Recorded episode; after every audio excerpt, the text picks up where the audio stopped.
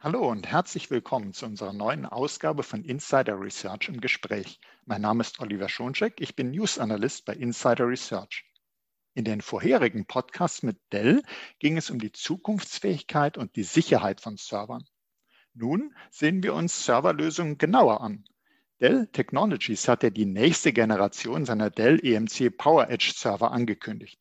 Ich habe dazu gelesen, das neue Portfolio soll leistungsstärker und sicherer denn je sein, den Weg zu autonomen Infrastrukturen ebnen, künstliche Intelligenz nutzen und IT an der Edge unterstützen. Das klingt alles sehr spannend, doch wie genau wird das möglich? Schauen wir mal ein bisschen genauer hin zusammen und sprechen wir wieder mit Peter Dümig, Senior Product Manager Server Germany bei Dell Technologies. Hallo, Herr Dümig, schön, Sie wieder im Podcast zu haben. Ja, hallo, Herr Schoncheck und äh, hallo an die Hörer. Vielen Dank, dass ich zu Gast sein darf. Ja, sehr gerne. Also ich greife jetzt mal den Punkt IT an der Edge heraus. Ich habe ja so einige Punkte des angekündigten Portfolios äh, erwähnt und unter den neuen Dell-Servern sollen ja auch ruggedized Server für den Einsatz an der Edge sein. Was können Sie uns denn dazu sagen? Was zeichnet diese aus? Ja, Edge ist ja eine der Schlagworte, äh, gerade so durch die IT durchgehen. Und ähm, wir sehen natürlich auch nicht nur, dass es ein Schlagwort ist, sondern dass da tatsächlich Fahrt aufnimmt, die, Techno die Technologien Fahrt aufnehmen, die Anfragen mehr werden. Und eine der Probleme, die wir haben, und das hat ein Kollege sehr schön mal formuliert. Äh, die Kollegen US sind ja da immer sehr, wie soll ich sagen, die haben immer sehr schöne Analogien. Das, äh, auf der einen Seite haben wir so die, ich sag mal, kontrollierte Umgebung, das Rechenzentrum und auf der anderen Seite eben die Wildnis. Und die Wildnis heißt Edge. Die Geräte können irgendwo stehen und wir wissen eben nicht, was für Umweltbedingungen dort herrschen. Und deswegen haben wir ja eigentlich genau genommen schon vor mehreren Jahren angefangen, spezielle Serverdesigns zu entwickeln, die genau in solchen Umgebungen funktionieren. Der aktuelle Moment, der jetzt schon auf dem Markt ist, das ist unser XR2. Und R steht da immer für Rugged. Das äh, ist ein System, was dann mit zum Beispiel höheren Vibrationen auskommt, erweiterte Temperaturbereiche aushält und äh, insofern wirklich in der Wildnis stehen kann. Gut, jetzt sollte man natürlich den nicht draußen in Regen stellen, das wird nicht funktionieren, aber wir haben eben sehr viele Umgebungen, wo Erschütterungen stattfinden können, wo keine Klimatechnik vielleicht vor Ort ist, wo auch Dreck in der Luft ist. Und deswegen haben wir da eben Geräte designt, die Filter vorne äh, für den Lufteinlass haben können, um Staub draußen zu halten.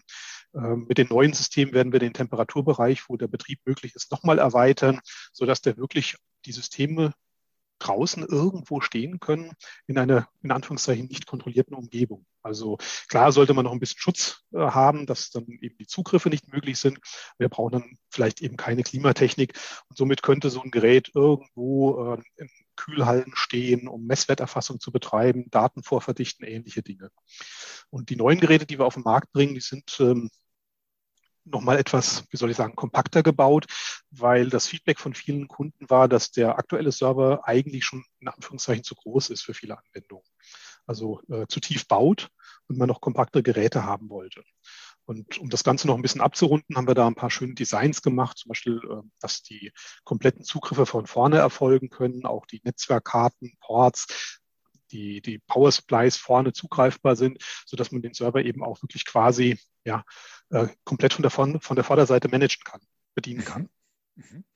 Also kann man sich richtig vorstellen, in die Maschinenhalle rein, so Industrial IoT-Szenario, ich kann den Server quasi so ziemlich in die Ecke schieben. Ich komme genau. von vorne dran.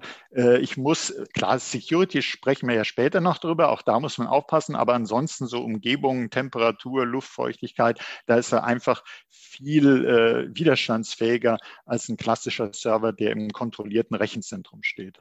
Ganz genau. Und das ist ja auch wirklich eine Anforderung, wenn eben nur vielleicht ein Gerät irgendwo stehen soll, Beispiel hatten Sie ja gerade genannt mit der Messwerterfassung, Vorverdichtung, dann baut man natürlich dort nicht unbedingt äh, irgendeine Kapsellösung wie unser MDC, unser Modular Data Center hin. Das wäre dann überdimensioniert ähm, und das, da passt dann eben genauso ein Rugged-Server sehr, sehr gut rein. Mhm.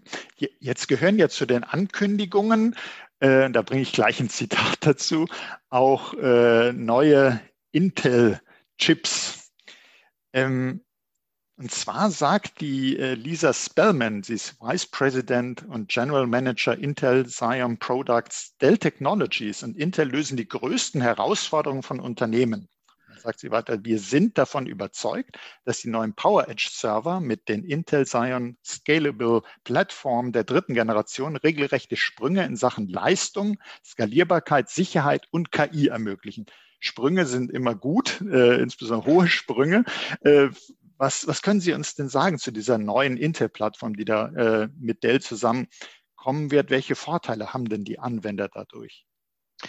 Ja, das ist wirklich schon ein Sprung. Also man wundert sich, dass die CPU-Hersteller es immer wieder schaffen, dann doch nochmal mehr als nur ein Schippchen, äh, sondern eine große Schaufel oben drauf zu legen. Also das Erste, was schon mal für mich oder für viele unserer Kunden auch ein Riesenvorteil ist, äh, die Memory-Architektur wurde überarbeitet. Also wir haben da deutlich mehr Memory-Channel, geht von sechs auf acht Memory-Channel hoch, ähm, kann damit bis zu 32 DIMM-Sockel in einem Xeon-Server mit zwei CPUs unterbringen. Und das ist für viele Kunden ein Riesenthema, weil natürlich die Anwendungen auch immer speicherhungriger werden, also RAM in dem Fall. Und je mehr Speicher, je breiter angebunden, desto besser ist es für die Applikationen. Die Rechenleistung wurde nochmal massiv erhöht. Also auch hier äh, Core ist natürlich nach oben gegangen. Gut, das ist ja mittlerweile bei jeder Generation fast Standard. Aber ähm, auch intern, die Organisation wurde überarbeitet, die Instruktionen wurden viele ähm, nochmal optimiert, gerade eben auch in Richtung KI, VNI als ein Beispiel genannt. Sicherheit wurde überarbeitet. Also ähm, die, also das ist ein ist eine bekannte Tatsache, dass die Angriffe auf Hardware auch immer mehr zunehmen. Mhm. Gibt es ja schon seit einigen Jahren, Spectrum Meltdown mal die prominenten Beispiele. Und deswegen bauen natürlich alle Hardwarehersteller, auch die Prozessorhersteller, immer mehr Sicherheitsfunktionalitäten in den Prozessor ein. Und auch das ist in meinen Augen durchaus äh, ein, ein Sprung nach vorne, ein Meilenstein, aber wir natürlich irgendwie auch versuchen müssen, diese Angriffe so gut wie es geht abzuwehren. Und da kommt eben Intel mit äh, SGX auf den Markt die Technologie ist nicht ganz neu, die gab es bei, den, bei ein paar Einsockel-CPUs schon, aber die hält jetzt eben auch Einzug in den Xeon-Bereich und somit können wir diese Plattform auch noch mal ein bisschen weiter absichern. Und ja, wie ich schon sagte, CPU-Performance ist natürlich auch nach oben gegangen. Ich habe jetzt den Wert gar nicht im Kopf, aber ich meine irgendwas über die 40 Prozent mehr Performance. Also das ist schon mal ganz ordentlich. Mhm. Also ich habe, äh, ich kann sozusagen spicken in, in, besser vorbereitet als ich. nö, nö. Also ich habe hier äh, zu dem PowerEdge R750 gefunden. Der Server bietet bis zu 43, also wie Sie sagten, über 40 Prozent mehr Leistung bei der Lösung massiv paralleler linearer Gleichungen. Ist also schon wirklich wirklich enorme Leistungssteigerung. Ja. Ja, und da trägt eben vieles dazu bei. Klar, die mehr Cores helfen natürlich auch ein bisschen äh, da, das Ganze, aber es ist nicht nur Core alleine. Es ist auch der Fertigungsprozess optimiert worden auf 10 Nanometer, was äh, auch wirklich sehr, sehr effektiv ist. Also da wurde eine ganze Menge im Hintergrund gemacht und äh, damit können wir natürlich auch eine sehr leistungsfähige Plattform für unsere Kunden bauen. Und äh, Leistungsfähigkeit bedeutet ja immer, ich kann es vielleicht für äh, anspruchsvollere äh, Anwendungsbereiche nutzen. Sie haben eh schon einige genannt, aber wenn jetzt jemand sagt, diese angekündigten Dell Intel Server, äh, für welche Anwendungsbereiche wären die denn besonders gut geeignet? Klar, können überall, aber gibt es da irgendwas, wo Sie sagen, hier jetzt ganz besonders? Ja, ein Beispiel hatte ich ja schon genannt, ähm, das Thema äh, künstliche Intelligenz, beziehungsweise eben die ganzen Dinge drumherum, Machine Learning, ähnliches. Also wir haben auch eine Plattform angekündigt, die sich äh, in Richtung GPU orientiert. Äh, das ist unser 750XA, in dem vier große GPUs in zwei Höheneinheiten eingebaut werden können. Also viel dichter geht das heutzutage gar nicht mehr, dank der hohen TDPs, sowohl der Grafikkarten wie auch der CPUs. Und damit hat man eine sehr spannende Maschine. Zum einen eben für das ganze Thema KI, Machine Learning. Mhm. Wenn man PCI-basiert arbeiten will, man könnte aber auch andere ich sag mal, Accelerator-Karten einbauen, also FPGAs, andere Dinge. Das ist genau der Grund, warum wir das eben in Richtung, also auf einer PCI-basierten Plattform gemacht haben, um eine Flexibilität zu erreichen. Kann auch für High-End äh, also gerade Grafik-Workstation, CAD-Workstation gehen. Ähm, und was eben ganz, ganz wichtig ist, ich hatte es schon erwähnt gehabt, das ganze Thema ähm, Absicherung von irgendwelchen Prozessen durch eben weitere Security Features. Äh, ich sag mal, die meisten unserer Kunden, mit denen ich bisher gesprochen habe, werden aber trotz allem ganz klassische Workloads benutzen. Also da sind wir, glaube ich, in der, auf der äh, Herstellerseite äh, doch ein bisschen weiter als viele unserer Kunden. Und wenn man mal genau hinschaut, klar, logischerweise, die, die Applikationen müssen irgendwo drauf laufen und die meisten Anfragen habe ich tatsächlich in Richtung Virtualisierung. Und da schließt sich dann der Kreis zuvor hin. Die freuen sich natürlich über die höhere Geschwindigkeit und äh, dann eben auch den breiteren Memory-Bus und mehr Memory. Ähm, um dann noch dichter, noch kompakter, noch besser, effektiv arbeiten zu können.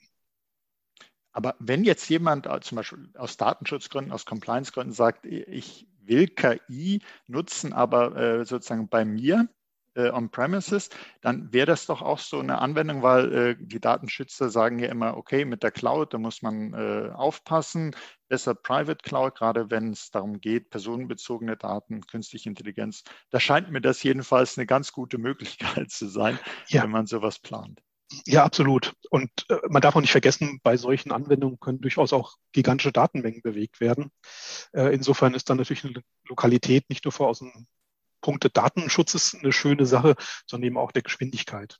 Mhm. Also das ist durchaus spannend. Wobei man auch sieht, und da schließt sich auch der Kreis fast wieder, also wir haben auch tatsächlich schon die ersten Anfragen für Edge-Systeme mit GPU-Support, um zum Beispiel Kameraauswertungen äh, an verschiedenen Stellen machen zu können. Mhm. Also das ist schon sehr, sehr vielfältig und ähm, deswegen versuchen wir generell unsere Geräte, ja, wie soll ich sagen, so flexibel und modular zu bauen, wie es eben geht. Wir hatten ja in einem der vorigen Webcasts schon mal kurz darüber gesprochen gehabt.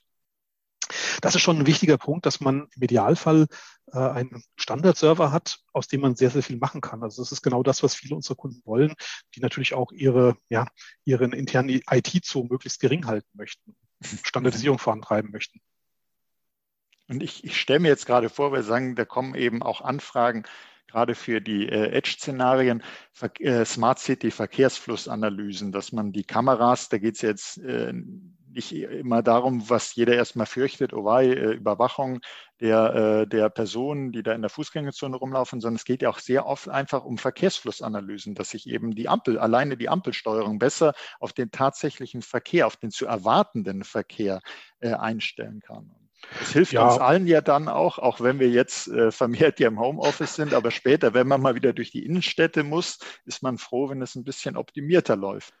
Ja, da gibt es viele Beispiele. Es ist ja Verkehrssteuerung ist ein schönes Beispiel, aber Bilderkennung wird ja auch zum Beispiel in der Qualitätssicherung in Unternehmen eingesetzt. Also mhm. ähm, ich habe da, wir haben einen Kunden, der sowas macht in der Richtung.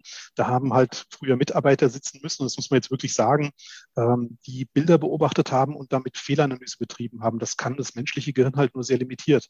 Da ist irgendwann äh, Schluss. Mhm. Und die haben vor ein paar Jahren, naja, schon gute zwei Jahre her, ein System entwickelt, wo das eben über eine KI-Anwendung quasi die Erstsichtung gemacht wird und die gefundenen Fehler der KI dann eben nochmal von einem menschlichen Kontrolleur nachgeschaut wird und natürlich ein paar Stichproben, um sicher zu gehen.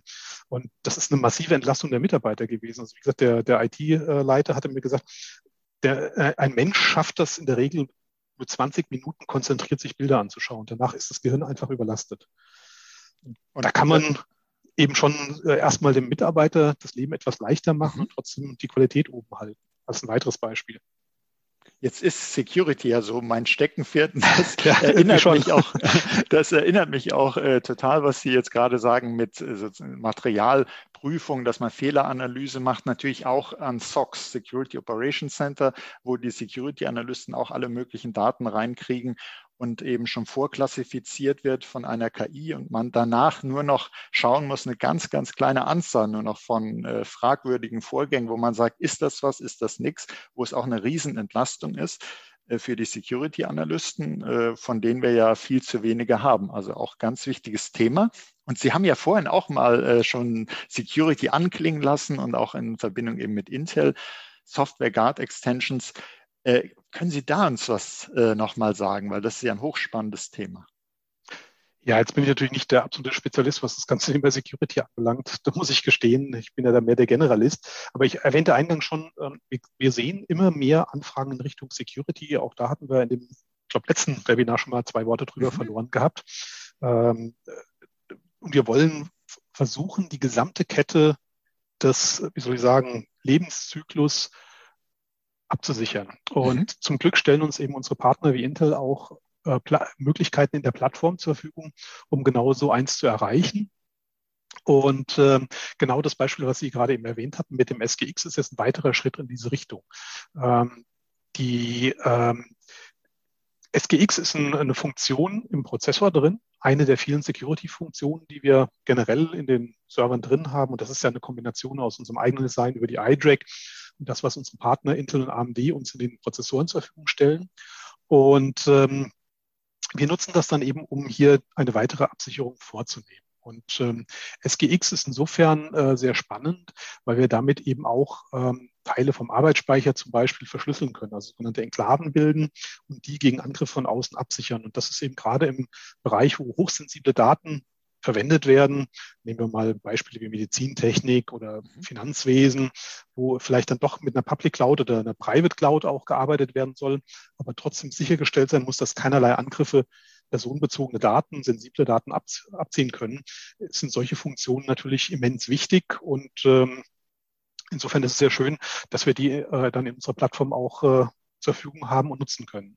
Mhm. Ich, ich denke mir äh, bei SGX auch immer äh, eine Sache, also wenn man zum Beispiel Cloud Computing macht und beispielsweise äh, Gesundheitswesen, ganz aktuelles, wichtiges Thema und da geht es auch zunehmend ja in die Cloud und klar, die Daten sind verschlüsselt, ersten also bis zur Cloud hin und dann auch wieder aus der Cloud raus. Aber was geschieht in der Cloud während der Verarbeitung? Wenn ich da zum Beispiel Analysen mache, da muss ich ja temporär entschlüsseln. Es gibt zwar auch Ansätze, wo man sagt, man arbeitet mit den verschlüsselten Daten, aber in aller Regel wird temporär entschlüsselt. Und genau das ist eben so ein Punkt, wo man, sagten Sie auch gerade mit Arbeitsspeichern, äh, dass man in dieser Verarbeitung sozusagen diese, äh, diesen Moment, diese Lücke in der Cloud-Verschlüsselung dadurch schließt, dass es eben abgekapselt stattfindet, dass noch nicht mehr der Mitarbeiter vom äh, Cloud-Anbieter Zugriffe hat.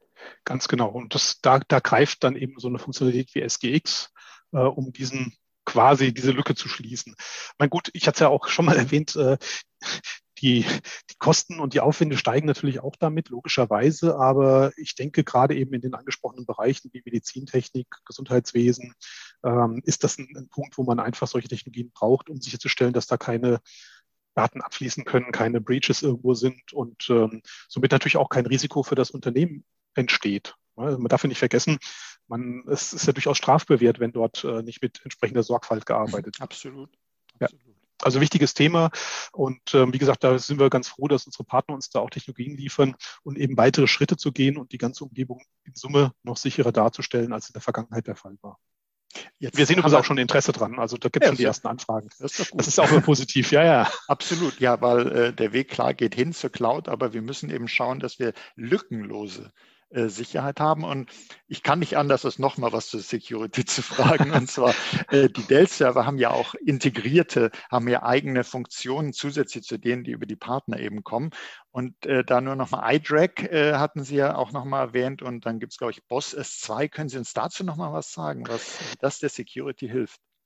Ja, gerne. Wobei die Boss selber ist eigentlich mehr, ja, wie soll ich sagen, eine andere Geschichte gewesen. Also BOSS S2 ist ein, ein Boot-Medium. BOSS heißt äh, Boot Optimized Storage System. Mhm. Und die Version S2 ist einfach Hot Plug fähig. Das ist natürlich auch ein Sicherheitsmerkmal in gewisser Art und Weise. Äh, ist aber, ja, also wir hatten die erste Variante auf den Markt gebracht und dann kamen viele Kunden, die sagten, hm, die kann ich Hot Plug, da müssen Server aufmachen, runterfahren, deswegen, das ist alles nicht schön. Wir hätten es mhm. gerne Hot Plug mäßig. Und ähm, Deswegen haben wir dann eben eine Plug-Variante entwickelt, die jetzt zur Verfügung steht, wobei das ja witzigerweise eher der Sicherheit abträglich ist, weil man hat ja Zugang von Daten von außen. Ne? Also da gab es auch schon die ersten, die gesagt haben, oh, um Gottes Willen, da kann man ja das Medium rausziehen, das ist nicht gut. Also insofern, ja, das kann man natürlich, aber ich glaube, wenn ein Angreifer physischen Zugang zum Server hat, dann ist der Krieg an der Stelle ziemlich verloren. Also dann hat er so oder so viele Möglichkeiten. Mhm. Die iTrack selber ist natürlich eine andere Geschichte. Also das, äh, die, die Management-Karte von uns macht nicht nur das Management, sondern eben auch viele Security-Funktionen sind eingebaut, hatten Sie gerade richtig erwähnt. Und ähm, da sind viele Facetten drin. Also natürlich klar, so Basisgeschichten wie Verschlüsselung, äh, dass mit entsprechenden Zertifikaten gearbeitet wird, dass wir äh, ein, Silicon Root of Trust in der Karte drin haben, wo dann eben der Dell-Schlüssel auch entsprechend versteckt gespeichert ist zum Gegenprüfen von den signierten Firmware-Treiber-Updates, ähnliche Dinge. Aber ich hatte das letzte Mal auch schon erwähnt, das geht ja auch weiter, dass wir eben nicht nur die Hardware als solches mittlerweile absichern können, sondern auch den Weg.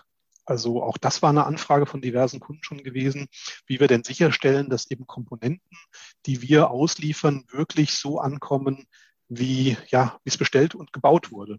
Und auch da gibt es mittlerweile Möglichkeiten, das ist eine Kombination von der iDRAC ähm, mit äh, der, der Hardware im Server natürlich auch drin, die eben sicherstellt, dass die das Gerät, so wie es bei uns im Werk gebaut und mit Software bestückt wurde, auch genau so beim Kunden ankommt. Da gehört natürlich auch eine Verpackung hinzu mit entsprechenden Siegeln, dass das äh, verschlossen ist. Aber der Server macht dann, wenn man das äh, so haben will, beim ersten Einschalten ein, eine Art Selbsttest. Also da ist äh, digital signiert eine Art Stückliste hinterlegt, wo die Komponenten und die Firmware abgelegt sind. Der macht beim ersten Einschalten einen Gegentest. Ist das noch genau so, wie ich es abgespeichert habe?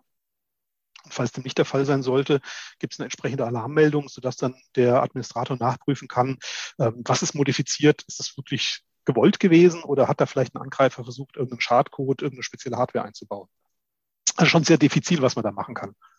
Mhm. Also, und es wird ja sehr, sehr viel aktuell, und zwar zu Recht, über Supply Chain Attacks, eben eine sichere Lieferkette gesprochen. Das, was Sie da beschreiben, gehört auch unbedingt dazu. Nicht nur, dass man dran denkt, äh, es kann sozusagen im laufenden Betrieb vielleicht irgendein Lieferant angegriffen werden und danach habe ich äh, Betriebsunterbrechung dadurch, dass der Zulieferer eben ausgeschaltet ist, sondern die Lieferkettensicherheit umfasst eben auch genau das. Alle Komponenten, die in einem Produkt dann drin sind, die müssen natürlich auch alle sicher sein, damit die Gesamtsicherheit stimmt. Also absolut richtig. Gut, ja. im Hintergrund ist natürlich noch mehr Dinge. Also ich hatte ja schon kurz erwähnt, wir prüfen immer die ähm, installierten Firmwarestände oder zu installierten Firmwarestände mit einer entsprechenden Signatur, ob das korrekt ist. Wir spielen auch in unserem Werk im Produktionsprozess jedes Mal die im Werk freigegebene Firmware auf alle Komponenten auf, so dass wir also sicherstellen können, dass dann beim Verlassen unseres Systems in unserem Werk in Polen ein zertifizierter Stand gesichert ist.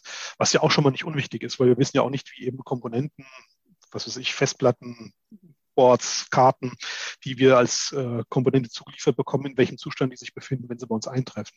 Mhm. Und es gab ja schon Attacken genau auf äh, UEFIs und ähnliche Dinge. Also mhm. man, man denkt immer, es gibt's ja gar nicht, äh, aber es gibt's halt dann am Ende doch. Absolut. Es gibt wirklich nichts, was es nicht gibt in der ja. Security. Das ist Wahnsinn. Und die, die Erfinder, Erfindergeist von Angreifen ist erstaunlich, muss man sagen. Ja, ja, absolut. Sehe ich genauso. Äh, zum Schluss noch äh, eine Frage, dass wir einen Blick nochmal auf das Gesamtportfolio werfen. Und das neue Portfolio soll insgesamt aus 17 Servern, glaube ich, bestehen.